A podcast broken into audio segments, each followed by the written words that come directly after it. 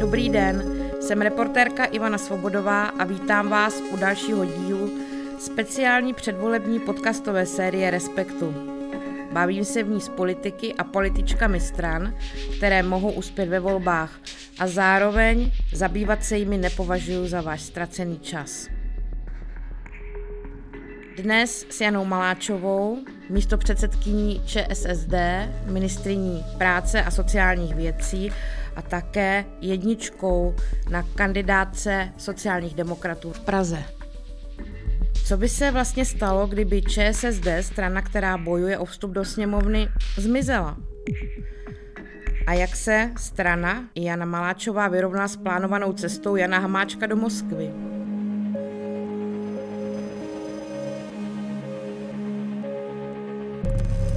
Posledních průzkumů to vypadá, že sociální demokracie by se mohla do sněmovny dostat, ale jednu chvíli jistě se znamenala komentáře, že v těchto volbách skutečně ČSSD hraje o záchranu, že to uh, úplně jisté nebylo.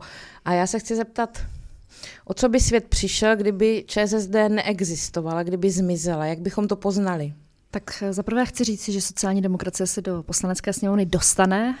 No a, a politická Eh, mapa bez eh, sociální demokracie eh, by byla extrémně jiná. A poznali bychom to okamžitě, protože co by se stalo, kdyby nebyla sociální demokracie zastoupena ve sněmovně, zvýšil by se věk odchodu do důchodu na minimálně 67 let, to už víme jistě. Zrušilo by se proplácení prvních tří dnů nemocenské, Pravděpodobně by došlo ke zvýšení DPH, což si myslím, že eh, v době extrémního zdražování, které všichni pocitujeme ano. Eh, velmi nepříjemným způsobem, tak by se ještě znásobilo a, a přišli bychom vlastně o, veškeré výdobytky, na které jsme si zvykli. Myslím si, že by eh, šlo legitimně očekávat, že se nebude zvedat minimální mzda. Máme jednu z nejnižších minimálních mest v Evropě, i když díky sociální demokracii se za posledních několik let zdvojnásobila. Ano. Nerostly by eh, platy například v sociálních službách. Víte, že profese, které jsou spojené s péčí, tak v České republice jsou bohužel špatně oceňovány. A i když se nám podařilo za posledních několik let zvýšit eh, platy sociálních pracovníků, ale také ošetřovatelek a pečovatelek, daleko více než 50%, tak by tento pozitivní trend byl zastaven. Čekala jsem, že to vyjmenujete a oprávněně jste to třeba vyjmenovala, samozřejmě, ale eh, já se na to ptám i proto, protože já jezdím teď jako v reportáži, jezdím hodně po zemi, jo? bavím se s voliči a já myslím, že vy to asi víte. Většinu z toho, co jste vyjmenovala, tak mě vyjmenovávají voliči Andreje Babiše, když mi vysvětlují, proč ho budou volit, co všechno pro ně udělal. To vám asi neříkám žádný překvapení, protože tohle on umí. Rozdávat peníze Andrej Babiš umí. Ti lidé to berou jako jeho zásluhu. Tak já bych eh, neřekla, že eh, když se zvyšuje životní úroveň lidí, že to je rozdávání peněz. Mm-hmm. To je neoliberální diskurs. Eh, na západě se tomu říká investice do lidí mm-hmm. a investice do toho, aby když někdo poctivě pracuje, pečuje o své blízké, mm-hmm. tak aby měl slušný život. To je konec konců důvod, proč vznikla sociální ano. demokracie. A to, že to zase připisují lidé Andrejovi Babišovi, tak to bude asi vlastně odvislé nebo uh, souviset s tím, že my nevlastníme média, my nevlastníme uh, vydavatelství, my nevlastníme rozhlasové stanice, prostě nemáme tolik peněz do PR a marketingu, ale reálně jsme tu práci odvedli my. A myslím si, že uh, ty výroky čelních představitelů hnutí ANO z posledních měsíců dokazují, že to je zásluha sociální demokracie. A já se o tom vlastně ani nebudu hádat, protože to je prostě fakt a je to takto pravda. Oni to neříkají tady jenom uh, ti voliči Andreje uh, Babiše, on to říká i sám, že on prostě lidem je jezdí po zemi a vykládá, jak jim zvýšil životní úroveň. Čili vy jste přesvědčena o tom, že kdyby sociální demokracie v té vládě nebyla, tak lidé nemají vyšší důchody, nezačnou se proplácet ty první tři dny nemocenské a tak dále? No, nebyla by vyšší rodičovská, nebyl by vyšší příspěvek na péči pro všechny uh, těžce postižené. Tohle všechno by nebylo, protože uh, to byly tvrdé boje uh, v rámci vlády a pak také v rámci poslanecké sněmovny, než se nám to podařilo prosadit. Mm. Poslední době jste, vy jste velmi viditelná z té sociální demokracie. Skutečně bych řekla, že jste nejviditelnější ze sociálních demokratů a demokratek. Velmi mě překvapilo, že svého jakoby nejsilnějšího hráče v té kampani uh, nasadila sociální demokracie v Praze, kde sociální demokracie nemývá úplně úspěchy. Nemáte z toho obavu? To jste sama na to přistoupila? Nebo rozumíte, vám se může stát, že třeba, že ten úspěch nebudete mít takový, jaký byste mohla mít někde v nějakém sociálně slabším kraji, řekněme? Já si uh, to velmi dobře uvědomuji, že to budu mít v Praze velmi těžké. Uh, je mi to jasné a souhlasila jsem s tím, ale ta úvaha, která zatím stojí, je, že pokud eh, nebudeme mít dobrý výsledek v Praze, tak to budou mít celorepublikově velmi těžké. A víte, že v těch komunálních volbách ten výsledek byl mizerný, hmm. bohužel, a pokud by se to zopakovalo, tak, eh, tak eh, to bude skutečně, tak to může dopadnout tragicky. Vy jste hodně zaujala s tématem levné práce, což je strašně důležitý téma. A souvisí to samozřejmě s tou eh, medializovanou vaší návštěvou s, s dvojkou na kandidátce Matějem Stropnickým v těch továrnách, kam šli kontroloři práce. To je opravdu velmi důležitá věc. A já se chci zeptat, proč jste se s ní promiňte, probudili takhle těsně před volbama. Jako, jak se ubránit pocitu, že jste takhle vyrukovali s tímhletím tématem, takhle docela z ostra, těsně před tím, než se budete ocházet do hlasy voličů, když jste v té vládě čtyři roky? Uh, budu s váma polemizovat, nebylo to těsně před volbama. Uh, za prvé ve vládě jsme tři roky, pak uh, více než polovičku toho období uh, nás zaměstnával covid. Nedokážu si představit, že bychom chodili na kontroly do, do továren během covidu. To by mm. nešlo hygienicky a bylo by to taky pravděpodobně likvidační pro ty firmy. Takže to jsou ty dva, dva hlavní faktory. A pak taky s váma nesouhlasím, že jsem to začala řešit těsně před volbama. My jeden z těch důvodů, proč jsme šli do vlády, tak bylo zrušení karenční doby a nedokážu si představit, jak bychom pandemii bez proplácení prvních tří dnů nemocenské zvládli. A myslím si, že eh, jasně ukázal třeba eh, program Antivirus, to znamená první kurzarbeitový program v České republice, že nám velmi záleží na zaměstnanosti a na tom, aby si eh, zaměstnanci udrželi pracovní místa. A ten antivirus skutečně hodně pomohl a myslím, že i ti zaměstnavatelé si ho chválí. Budete v těch návštěvách s kontrolory v továrnách a v provozech pokračovat ještě? Budu určitě. Eh, já to říkám od začátku, je to důležitá agenda a budeme v tom pokračovat. Já jsem byla ty 14 dní na dovolené, ano. takže eh, tento týden eh, budeme pokračovat. No, On tam s váma chodí pan Stropnický, že což je dvojka na kandidáce, nevím, jestli bude chodit s vámi dál, on začínal jako váš poradce, jestli se nepletu, a teď eh, teda dvojka za vámi na kandidátní listině za ČSSD. Zároveň jsem teda zaznamenovala nějaké docela, docela pohodlivého, nějaké komentáře, pohodlivé, možná silné slovo, ale s takým docela despektem mluvil o těch zaměstnavatelích ještě ve chvíli, kdy vy vlastně nemáte výsledky těch kontrol, ještě se nedá zhrnout, jestli tam teda porušují jaksi bezpečí nebo nějaké dobré podmínky těch, těch zaměstnanců. Eh, tohle vám nezavazí.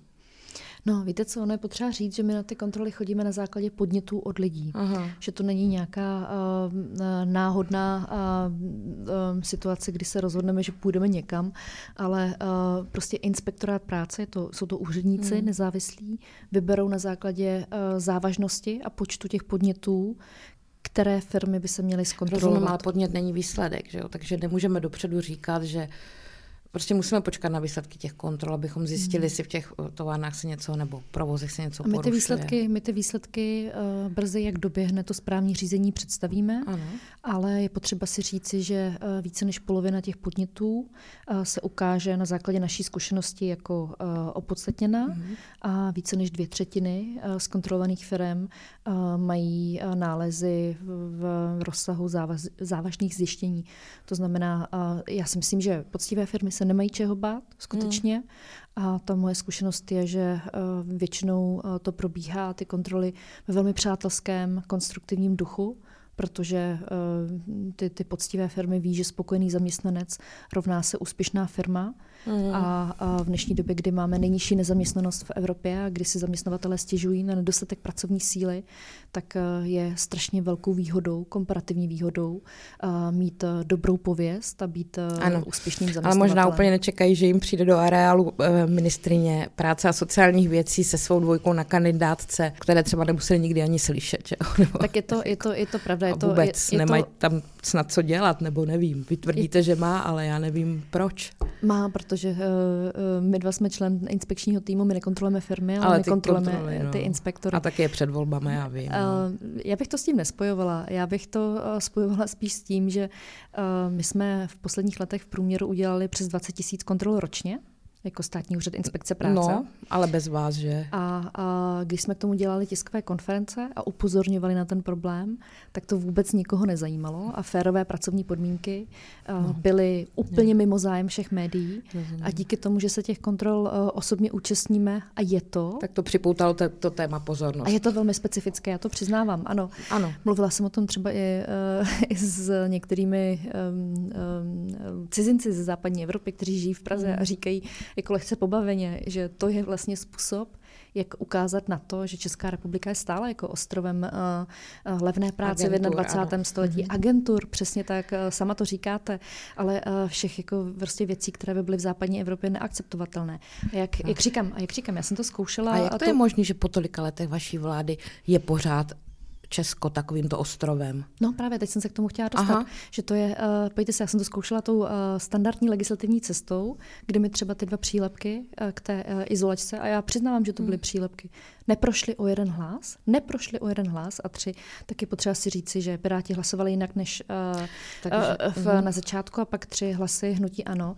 A uh, i když uh, se je prostě odborná schoda na tom, že jsou tyto změny potřeba, že to je klíč Já vím, k tomu. tady mluvíte o jednom schvalování, ale jak říkám, vy jste, vy jste ve vládách mnoho, mnoho let, to minulou jste dokonce vedli, takže říkat po celých těch letech, že jsme pořád něčeho ostrovem, něčeho nekalého, z pozice ministrně práce a sociálních věcí prostě budí pozornost. Rozhodně musí následovat otázka, proč jste to neřešili doteď. Nebo nějaké... no, já jsem vám dala teď asi tuším, že osm příkladů na začátku, Aha. co všechno se mi podařilo. Ano. A, a říkám vám, že jsem legislativně prosadila věci, které jsou zásadní pro mhm. změnu postavení zaměstnanců, prošly ve sněmovně, Senát to vrátil a pak překvapivě lidé, kteří proto na začátku hlasovali, no. změnili svůj názor.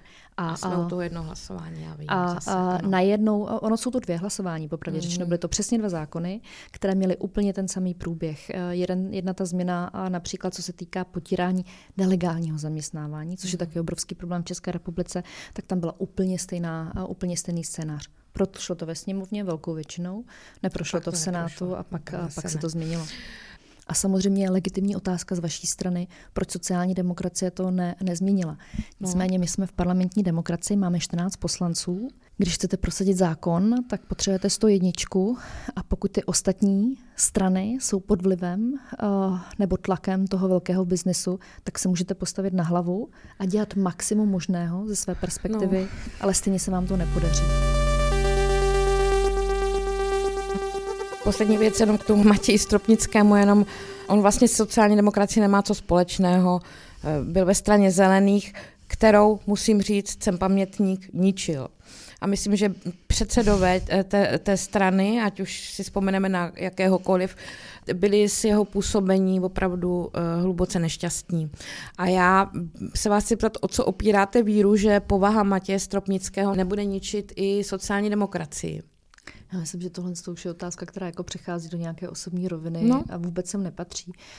Um, já s, prostě um, jsem přesvědčená o tom, že um, Matěj Stropnický je člověk, který bojuje za obyčejné lidi. Mm-hmm. Um, já uh, jsem uh, na tom uh, jakoby uh, stavila ty poslední tři roky své působení, že um, se snažím prostě uh, bojovat za lidi, o které se normálně nikdo nezajímá, kromě voleb. Uh, dostávám za to spoustu nenávisti um, věřím mu a tak, jak jsem ho poznala, tak uh, že to myslí úplně stejně. Jenom jestli to nepůsobí trošku zoufalecky, že si sociální demokracie na druhé místo musí vypůjčit člověka úplně odjinut nebo půjčit, přivést. Jak když spadne z nebe, víte? A myslím, že, myslím, že konec konců pražská sociální demokracie tam to způsobilo nějaký rozbor, protože to viděli podobně, ale to už je vnitřní věc té strany, ale je, je, zaznamenala jsem, že to vypadá trošku, že už nevíte, co by Tak mi to přijde trošku pokrytecké, ten váš dotaz, protože normálně jsou politické strany chválené za to, že mají mhm. nezávislé osobnosti na svých kandidátkách. Dvojka. Je to, je to no, normálně, normálně uh, dostávají politické strany potlech za to, že si dávají jako lídry uh, nezávislé osobnosti. Uh, váš sjezd sociální demokracie poslední, který vlastně potvrdil vašeho předsedu Hamáčka v čele strany, udělal takovou prozatímní tečku v hledání sociální demokracie že se bude soustředit na ty tradiční voliče, řekněme, takový to rozkročení k těm liberálům, konec konců, čehož vy jste měla být představitelem, nebo snad i jste, jako by mělo končit. Berete to tak a v zápěti musím říct, že se teda pan Hamáček objevil někde v TV šláger a začala ta retorika, což nic proti tomu, ale potvrzuje se, že ta retorika jde spíše k těm starším občanům, k těm tradičnějším. Je to tak? Pojďte se, uh, uh, nevím, jak uh, jste přišla na to, že já bych měla být představitelem uh, nějakého liberálního proudu v sociální demokracii. Já jsem mladý člověk, to je pravda. Ano.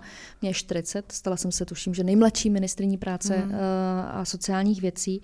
Já si myslím, že sociální demokracie uh, nebude úspěšná, pokud nebude řešit uh, uh, to, kvůli čemu vznikla to znamená existenciální otázky lidí.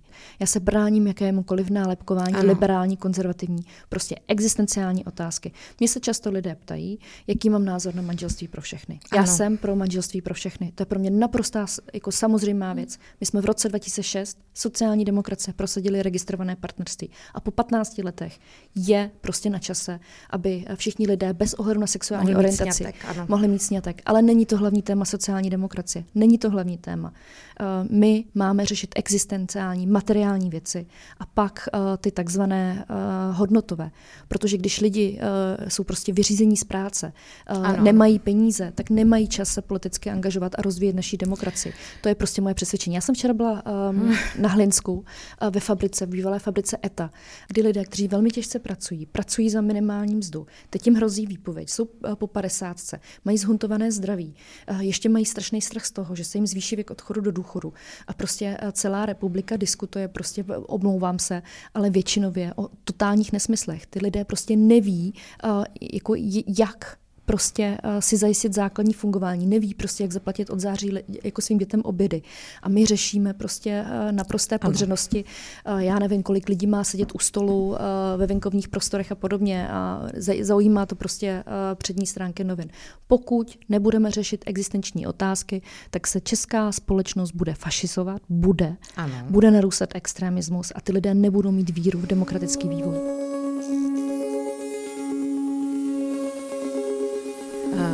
Pravdu v tom, že tady část společnosti si připadá zapomenutá a, a patrně třeba je nějak zapomenutá, jsou to třeba lidé méně vzdělaní nebo v menších obcích. A pak tady máme jednu část společnosti, která je teda úplně na okraji, což mluvím o sociálně vyloučených lokalitách teď. Já jsem slyšela, když jsem se na to ptala premiéra, proč se tenhle problém prostě nikam neposouvá, proč jsou tady dál segregované školy, proč ti lidé dál bydlí v opravdu nevyhovujících podmínkách a vám nemusím, na rozdíl třeba od jiných politiků, jistě vysvětlovat, že to sociálně dlouhodobé vyloučení sebou nese nějaké patologické jevy a prostě nějaké už zvyky a špatně se z toho vychází ven, čili nárok, mít nárok na ty rodiny, ať se z toho nějak zpamatují sami, ať ty děti se to nějak zvládnou, zkrátka jako nelze. Jo. Mm, slyšela jsem to premiéra, jak říká, že jste to jako nezvládla vy, ale že jste měli udělat nějakých těch 15 bodů proti sociálnímu vyloučení, nebo vy jako, vy jako sociální demokracie. Jo.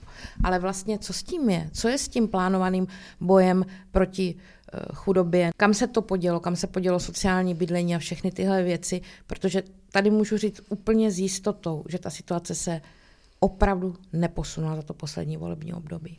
Mm, máte pravdu, ale ještě než, než, než vám na to odpovím a pojďme si to skutečně vzít od podlahy, tak uh, nesouhlasím s vámi, že se tyhle ty věci týkají jenom lidí na venkově nebo uh, někde v pohraničí a s nízkým vzděláním.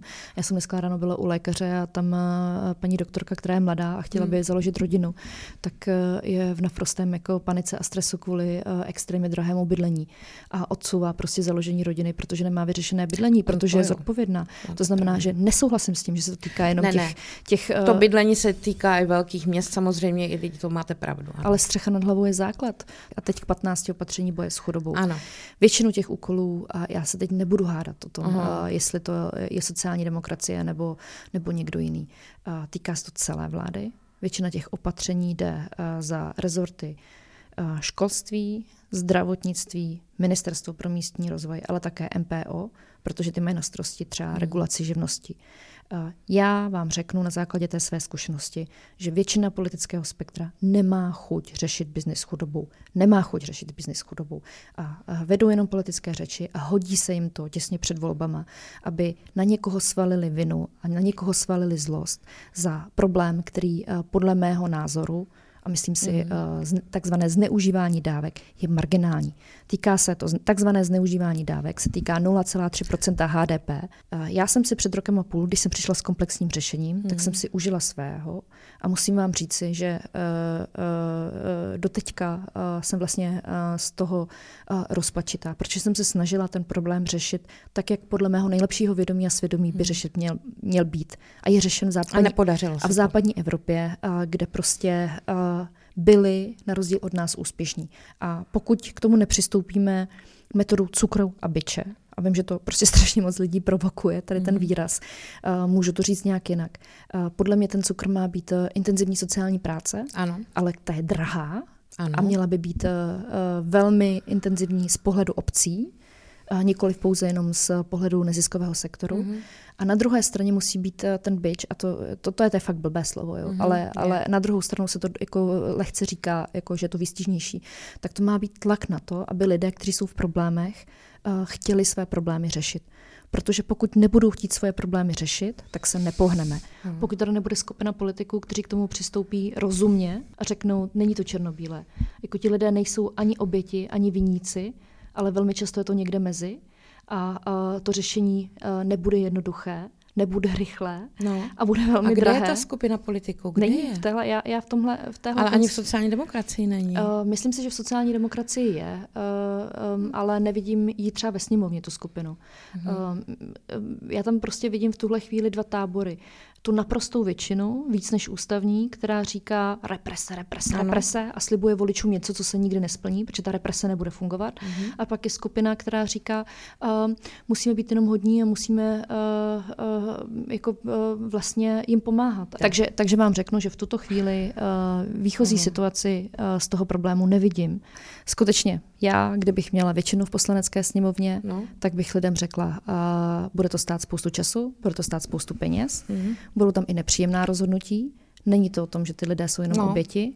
A, a pojďme do toho nalíst evropské prostředky a pojďme to vyřešit, ale ve shodě se samozprávou a všemi ostatními no. rezorty. A nebude to jenom na Ministerstvu práce a sociálních Rozumím. věcí, protože velká část těch problémů je někde jinde.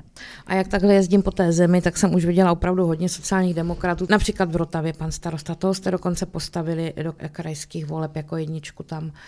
A tam ty školy dokonce ani nevyužily té možnosti dávat dětem ty obědy zdarma, aniž je to stojí a tu obec stojí jednu jedinou korunu, protože tady bojují s Romy a nebudou jim pomáhat. A to vám asi nemůžu vyčíst, ale chci se vás zeptat, co vlastně víte o té sociální demokracii, jaká ona vlastně je.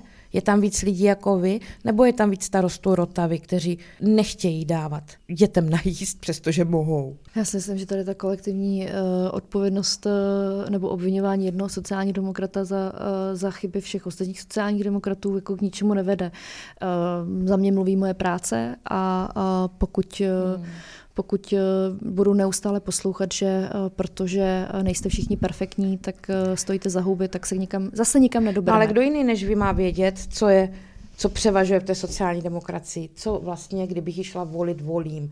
Volím Janu Maláčovou, která umí odborně zvládnout problém, nebo volím mnoho různých v regionech sociálních demokratů, kteří můžou mít ve finále větší sílu než ona a nedají najíst dětem. Vždycky volíte lidi, vždycky volíte lidi, protože úspěšnost politika se odvíjí od preferenčních hlasů a jeho konkrétního volebního výsledku. To tak je v našem hmm. politickém systému. A, a co se týká vaší otázky, kdo, kdo jsou sociální demokraté. A nebudu to říkat, protože je před volbami. Já, já to s proměnitím mám na to kašlu. Mm. A, a, já si prostě myslím a vstupovala jsem do sociální demokracie, protože to je strana, která udělala spoustu chyb. Ale mm. za posledních 140 let, za všechno, co my považujeme za výdobytek západní civilizace, mm. tak zařídila a zajistila sociální demokracie.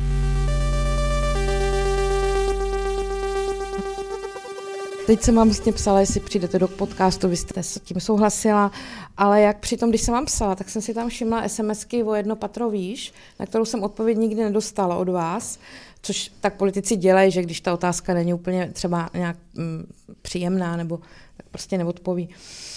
A, Čeho se týkala? A týkala se, prosím vás, té cesty do Moskvy. Těch sputníků se týkala. Já jsem chtěla vědět, jak si sociální demokracii vysvětlujete, to, že nám tady pan předseda vlastně celou tu dobu jako docela, ne zcela lhal o té cestě do Moskvy a najednou sociální demokraté dělají, že to nevidí. A mě na to SMS ale neodpověděl nikdo ze sociálních demokratů, nejenom vy. To bylo takové, si strana uložila to ticho. Tohle mě vážně nepřestalo vrtat v hlavě nikdy. Jo.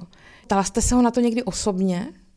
Tak já jsem... Na ty sputniky v době Vrbětic, cestu, potom jakože to byla kamufláž s tajnými službami, pak se ukázalo, že ne, že tam vážně letět chtěl. Nechala jste si to, vy, nám to nikdy nevysvětlil a už nám to, myslím, nikdy nevysvětlí jako veřejnosti. Odpovím otázkou. Myslíte si, že ten vylhaný článek seznamu byla poctivá žurnalistika? Aha, a tady, a je to tady. Protože to se přesně stalo. Protože ten článek seznamu, který dle mého názoru byl takzvaně přepálený, protože lživý, mluvil o lživý. nějaké vlasti zradě, zcela přehlušil ve veřejném prostoru to, že Jan Hamáček skutečně lhal o té cestě do Moskvy. A já teď nemluvím o vlasti zradě, já mluvím o té lži.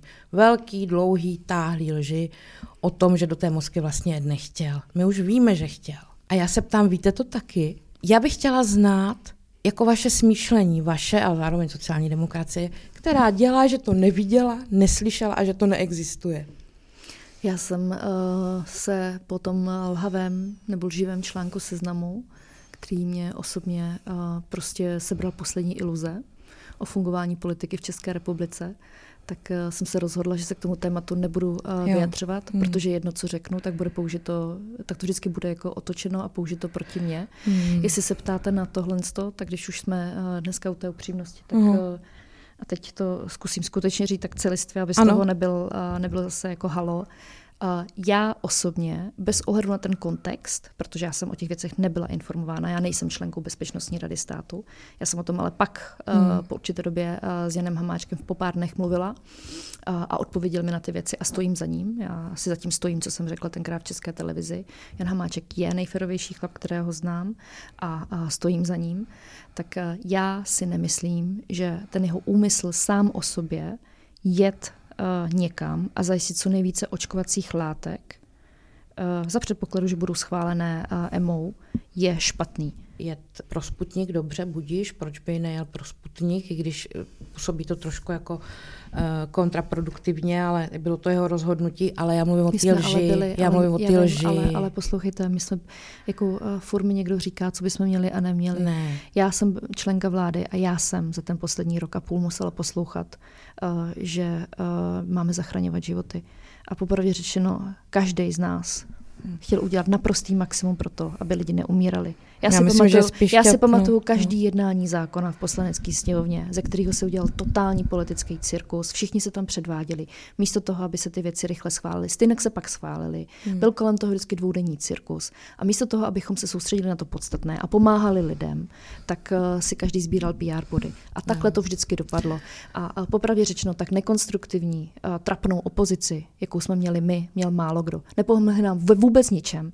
Já, já, já si pamatuju ještě toho 11. února, když odmítli mm-hmm. prodloužit, uh, prodloužit nouzový stav v době, kdy tady umíralo nejvíc lidí, každý den několik set lidí, a oni odmítli prodloužit nouzový stav. A my jsme to pak lepili s hejtmanama. Ať si to každý, každý z vás zažije.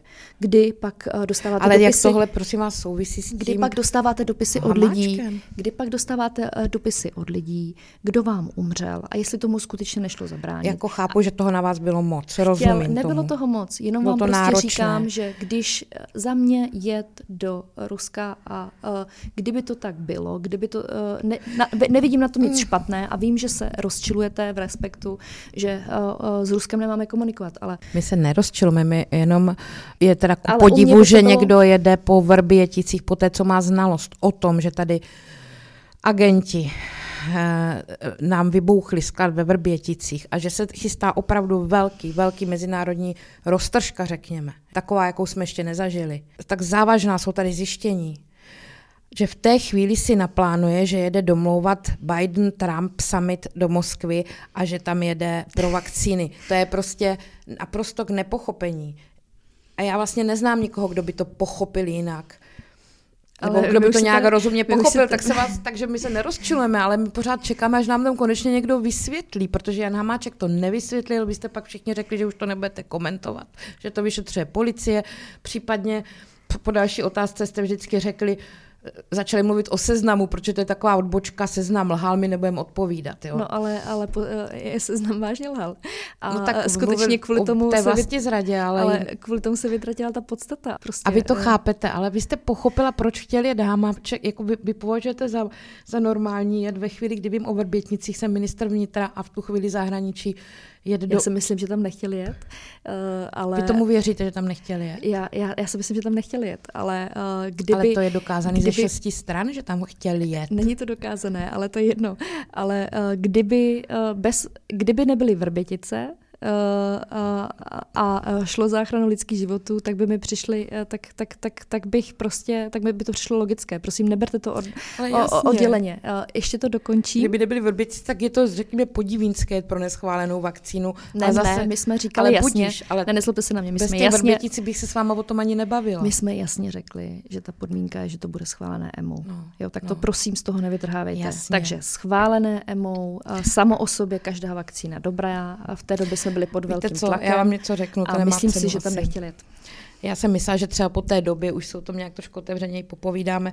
Jak mě řekl jeden sociální demokrat, když se nechcete rozvést, tak předstíráte, že věříte tomu, že ten polonahý chlápek pod postelí je opravdu opravář. Jo, a prostě, že ta situace je taková, že někdy je lepší zavřít oči a tvářit se, že tu lež nevidím, když vím, že by její řešení mě prostě přineslo. On to říká smířivě, on, on byl toho názoru. Že by to řešení přineslo asi nějaké rozkoly a nějakou bolest té straně. Ježíš Mara, to mi tady podsouváte, že jsem pokrytec že si něco nalhávám, ale... No uh... tak trošku si myslím, že buď si něco nalháváte, nebo mě něco nalháváte, protože nelze věřit tomu, že Jan Hamáček se nechystal do Moskvy.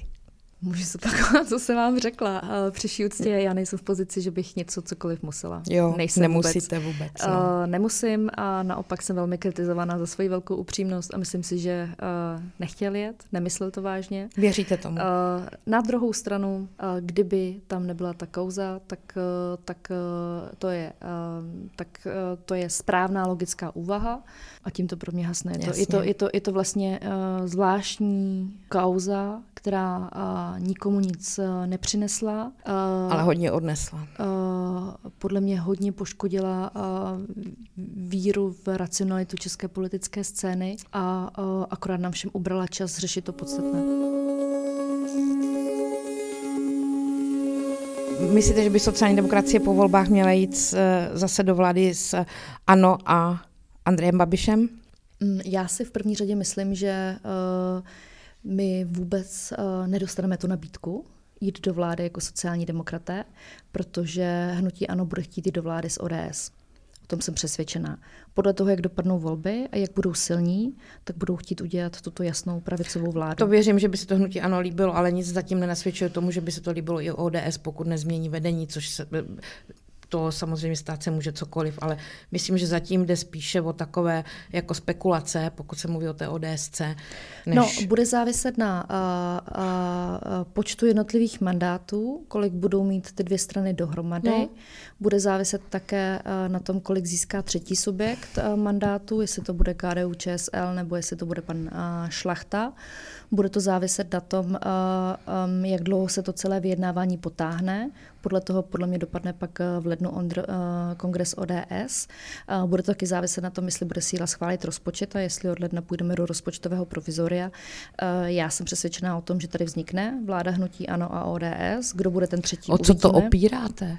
Opírám to o výroky čelních představitelů těchto dvou subjektů. Jenom pan Kuba to řekl, hejtman že ani to vlastně neřekl, jo, jenom se to domníváme. Nebo, jo, o soukromé výroky, co jsem já neslyšela?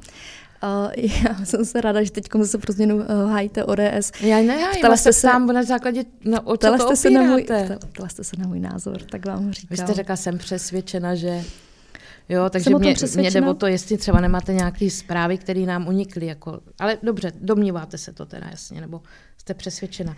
Dobře. Takže ale... nás čeká vláda, která bude škrtat uh, uh, a uh, tupě škrtat, privatizovat.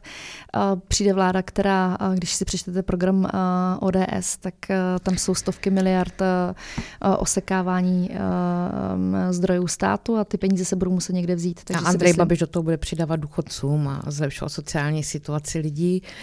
Jak teď objíždí zemi a slibuje? No tam je ten časový faktor. Já si myslím, že Andrej Babiš bude chtít kandidovat na prezidenta a že um, konstelace, kdy uh, on se bude moci pak vymezovat vůči vlastní vládě, je vlastně pro něho výhodná. Uh-huh. Myslíte, že by do toho šel i ve chvíli, kdyby měl vládu, nebo jenom kdyby skončil v opozici a co dál jiného? No já jsem vám říkala, že to bude záviset na tom, jo. jak dopadnou volby. Já jsem myslela mít, na toho prezidenta. No. Kolik hmm. budou mít uh, které uh, strany mandátu a pak podle toho se to bude skládat. Dobře, a teď ta otázka, kdyby přece jenom vás uh, ano znovu pozval do vlády, myslíte, že byste měli jít? Nebo půjdete? Já osobně uh, budu chtít udělat všechno pro to, aby tady ta vláda uh, ANO a ODS nevznikla, protože uh, já se toho vážně bojím. Uh, uh, smíte se dál. Uh, ne, já jenom, že se vás tam na sociální demokracii pořád řeknu, říkáte. Ne, řek, ještě jednou, ještě jednou uh, zopakuji to, můžu to zopakovat i v jiném uh, no. jazyce než češtině. Uh, udělám všechno pro to, aby uh, nevznikla vláda hnutí ANO a ODS. To znamená, že uh, samozřejmě budeme vyjednávat, pokud bude ze strany hnutí ANO zájem, ale nebude to za každou cenu. A velká zkušenost za poslední tři roky mě jako ministrně práce a sociálních věcí je, že klíčové samozřejmě bude programové prohlášení vlády, kde budou jasné priority sociální demokracie. Spravedlivá důchodová reforma, zkrácení pracovní doby, razantní růst minimální mzdy a tyhle věci. To znamená, ano, ale ne za každou cenu. Velké ano. riziko vidím v ODS, mám z toho obrovský strach. Myslím si, že člověk, který má dobrý příjem, dobré vzdělání a žije v Praze, tak to tak nevnímá, ale já jsem sociální jo. demokratka a já z toho mám velkou obavu. Rozumím, čili jak jste minule vlastně vstoupili do vlády a s tím, že zachránujete zemi před SPD, a musím říct, že to tak částečně vlastně bylo, protože jinak by ta vláda e, z SPD tady vznikla, tak teď byste šli s Babišem ve chvíli, kdybyste zachraňovali zemi před pravicovou vládou, chápu to dobře. Ale i taky eh, před ODS, ale možná taky před SPD, protože to bude taky velmi silná po těchto volbách. To je potřeba eh, dodat, že eh, kromě ODS pro nás nepřichází v úvahu podílet se na jakémkoliv vládním projektu s, s, SPD. s SPD. Děkuji vám za rozhovor. Já také děkuji. Naschledanou. To byla Jana Maláčová, místo předsedkyně sociální demokracie. Od mikrofonu se loučí Ivana Svobodová. Těším se na příště. thank you